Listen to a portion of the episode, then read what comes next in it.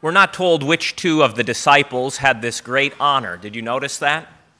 Usually Peter and James and John are the ones who get to go on the special missions, but just put yourself in that company of 12. Imagine, if you will, this morning that you heard Jesus say, "Hey boys, I need a couple of you to do something for me." We'd all shoot our hands up, wouldn't we? We'd all want to be like Peter and James and John and get to go on the exciting missions, up on the mountain of transfiguration, into the inner room where he raised the little child. We'd all like to be on those special missions, and so we'd all put our hands up. Whatever you want, Jesus, whatever you say. I imagine that these two disciples were not Peter or James, not Peter or Andrew. I think it was probably the lesser-known ones. Those guys whose names we scratch our heads a little bit at? Simon, the Canaanian, one of those guys. I imagine they shot their hands up, and then they instantly regretted it when Jesus said, "Okay, go get me a donkey.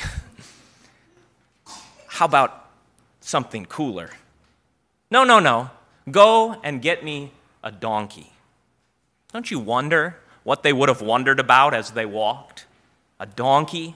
Really, Jesus? A donkey? We're not told which two of the 12 were assigned this special mission from our Lord, but we are told that Jesus has gone ahead. Somehow, some way, he already knows as soon as you get there, you're going to find it just like I'm telling you. Go and get the donkey, boys. Now, I imagine that as they walked, they would have talked, right?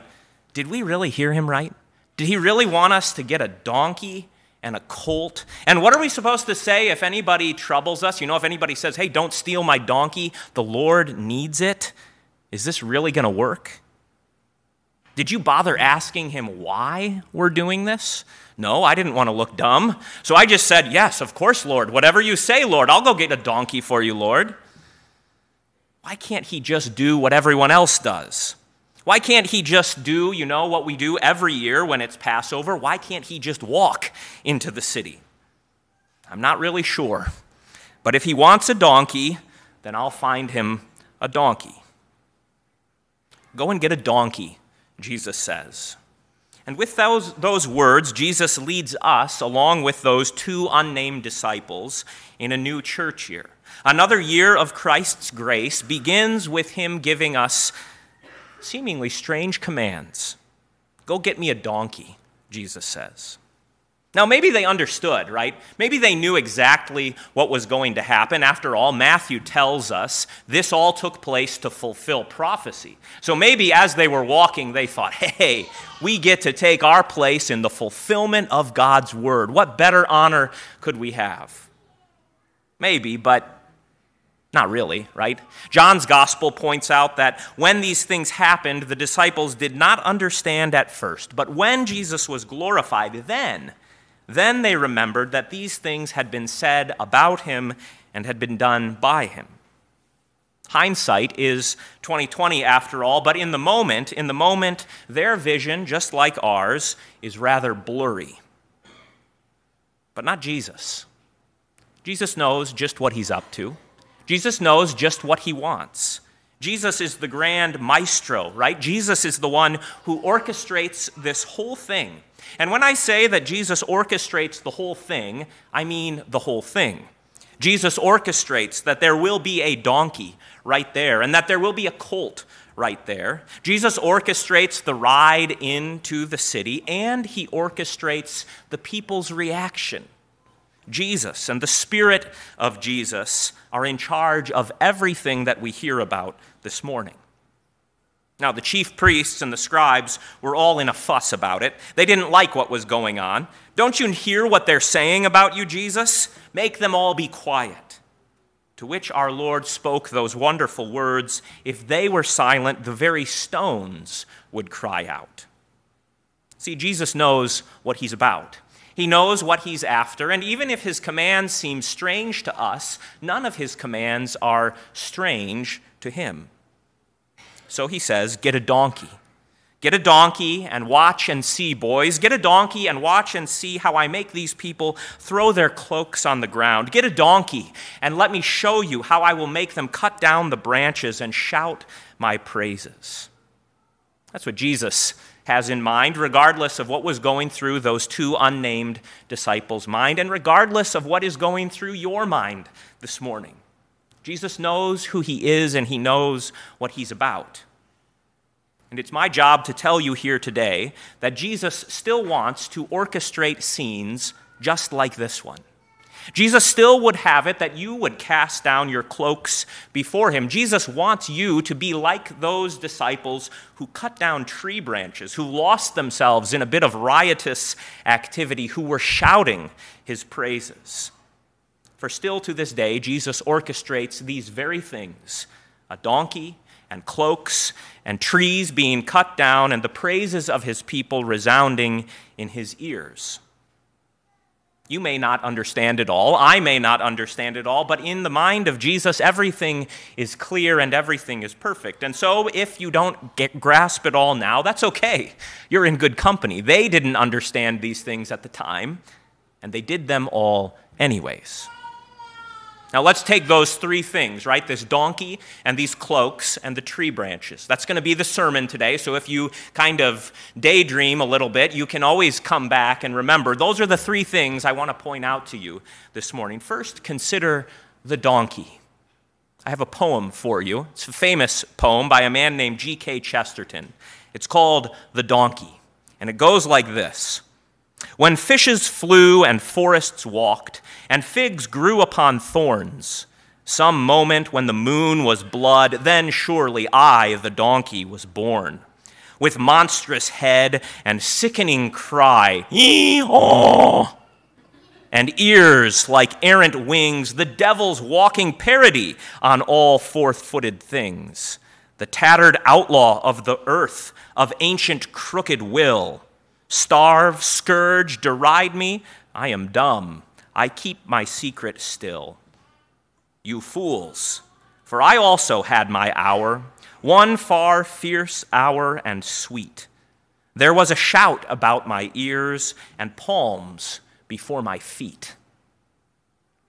Such is the donkey. This strange beast, this strange animal with monstrous ears, with crooked will. I don't think any of us would dream of being a donkey, would we? It's not what we would consider to be a noble beast. And yet it is the donkey that Jesus chooses to ride in on. Why?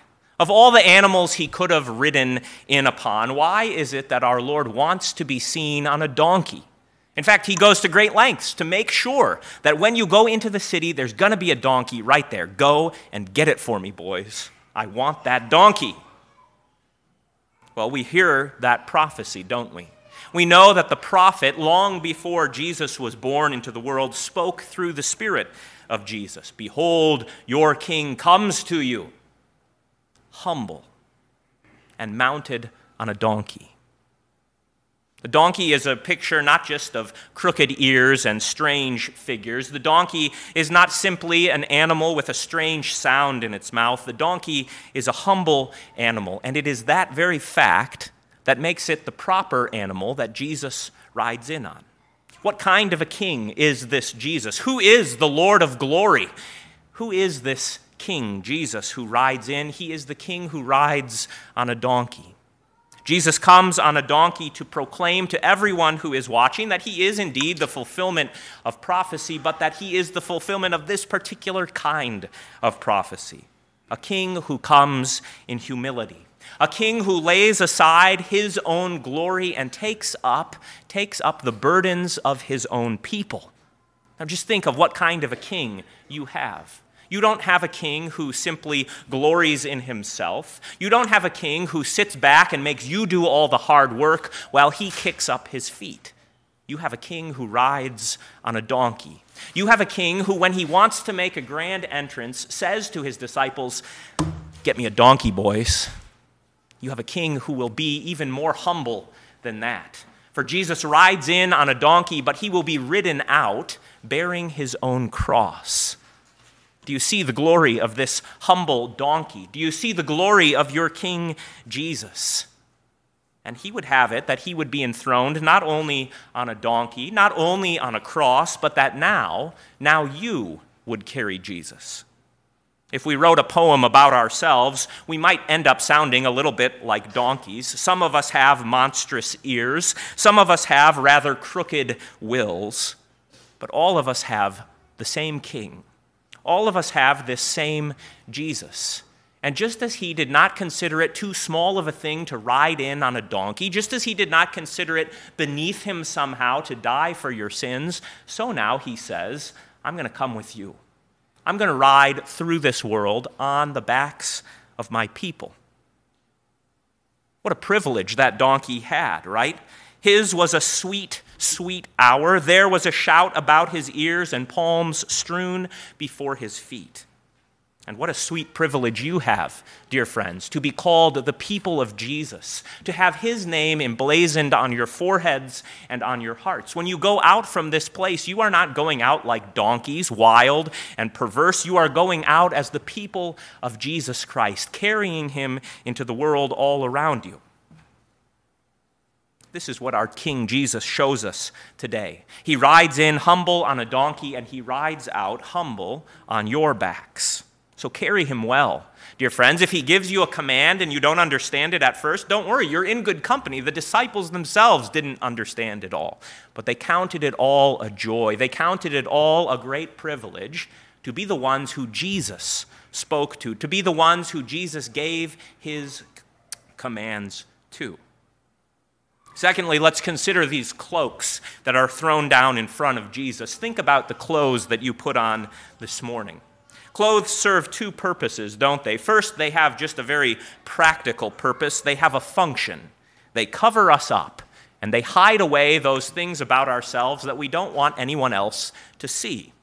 So if you are a little bit concerned about your hips, you make sure that you have some roomy pants. If you don't want people to see your arm, well, make sure you wear nice long sleeves. You cover yourself up with your clothes, and they keep you warm, and they keep you hidden, and they keep you covered. That's their function. But your clothing also makes a statement about you, doesn't it? So you want people to know that you're a Kentucky basketball fan, so you wear blue, right? Well, you do it because it's Advent 1, and you want people to know you're Lutherans, right? Our clothing makes a statement. It does these two things. It covers us up, and it shows a picture to the world. We want to be seen as people who are fashionable, or maybe who are unfashionable. Whatever it is, our clothing makes a statement about us. But Jesus wants you to lay all of that down in front of him. Jesus orchestrates this whole thing. The Spirit of Jesus is the one who is at work in this whole scene, and Jesus doesn't want you to cover yourself up in his presence. Jesus doesn't need you to hide yourself away. He doesn't want you to pretend that you are someone that you are not. He can see through everything. Before our Lord, all of our hearts are wide open. So why not throw down your garments? Why not throw off those coverings? Why pretend to be something that you are not? Why try to hide yourself from Jesus? Well, I know why I would want to hide it, because it's also embarrassing. If Jesus could see, if the people in this room could see all of my thoughts and all of my feelings and all of the strange things that pass through my mind, I wouldn't want to show my face to any of you. I want to remain covered up. I want to be hidden away. And there's something good about that, isn't there? I mean, really, if everyone saw everyone else's thoughts, none of us would ever talk to each other. But see, before Jesus, everyone is seen. That's why we confess our sins. We don't try to hold on to these things. We throw them down in front of Jesus. And instead of making fun of us, instead of ridiculing us, instead of saying to each and every one of us, "You are disgusting," Jesus says, "I love you." Jesus said, "I have died for those sins." Jesus says, "Let me take all of that stuff off of you and let me give you something better in return." See, better than clothing yourself, better than making your own statement about yourself is to let Jesus make his statements about you. For what he says about you is that each and every one of you are dearly loved. What Jesus says about you is that each and every one of you has purpose in his kingdom. What Jesus says about you is better than anything that your clothes could ever confess. So throw your garments before Jesus. Let yourself be open to him and let his word have free course in your life. Lastly, there are these branches. Strange, isn't it, that when Jesus rides into the city, some people start ripping off their clothes, and other people go and start cutting down trees. Not exactly what I would call normal behavior, is it? And yet Jesus is orchestrating the whole thing. The Spirit of Jesus is at work leading the people to do these very things. See, it was Passover when he went into that city. And if you know a little bit of anything about the Old Testament, you know that there were different feasts, right? We can't always remember all of them, but we know there was Passover. And then there were a couple of others. The other big feasts, the other big festivals were called Pentecost. Sound familiar? And then one that we know very little about called Booths. And it was at the Feast of Booths in the 7th month that the people were commanded to bring tree branches. They were supposed to come into the temple there at the Feast of Booths and start celebrating with branches in their hands. Well, apparently people got confused. Here comes Jesus, and it's Passover, but everybody starts acting like it's Booths. You know what it would be like? It would be like if you came in this morning, and the first hymn started playing, and it was, dun, dun, dun, dun, dun, dun, dun, dun. You'd feel a little bit strange, right? Why are we singing an Easter hymn on the first Sunday in Advent? Well, I'll tell you why. I'll tell you why they started cutting down tree branches. It wasn't just because they lost their minds. It was because when Jesus shows up, then the future comes into the present. Jesus is orchestrating this whole thing. The Spirit of Jesus is at work doing all of this. And so as it will be in the end, so it becomes in the present. The people can't tell whether it's Passover or whether it's Pentecost or whether it's Booths. And so they do it all at once. And the same thing would still be true today. Jesus says, what I have prepared for you is guaranteed. The future that I have prepared for my people is glorious. It is holy. It is righteous. And as it will be in the end, so it must be now. You aren't old-fashioned, stubborn, donkey Lutherans. You are people of the future. You are people whose destiny is prepared by Jesus. You are people who have a glorious hope that is guaranteed for you. So act like it, right? I don't mean that you should go home and cut down branches from your trees, although you can if you want to. People do that kind of thing this time of year. They put them on their front doors and call it a wreath. Strange behavior, don't you think? But I would have you be even stranger than that. I would have you be the people who Jesus wants you to be.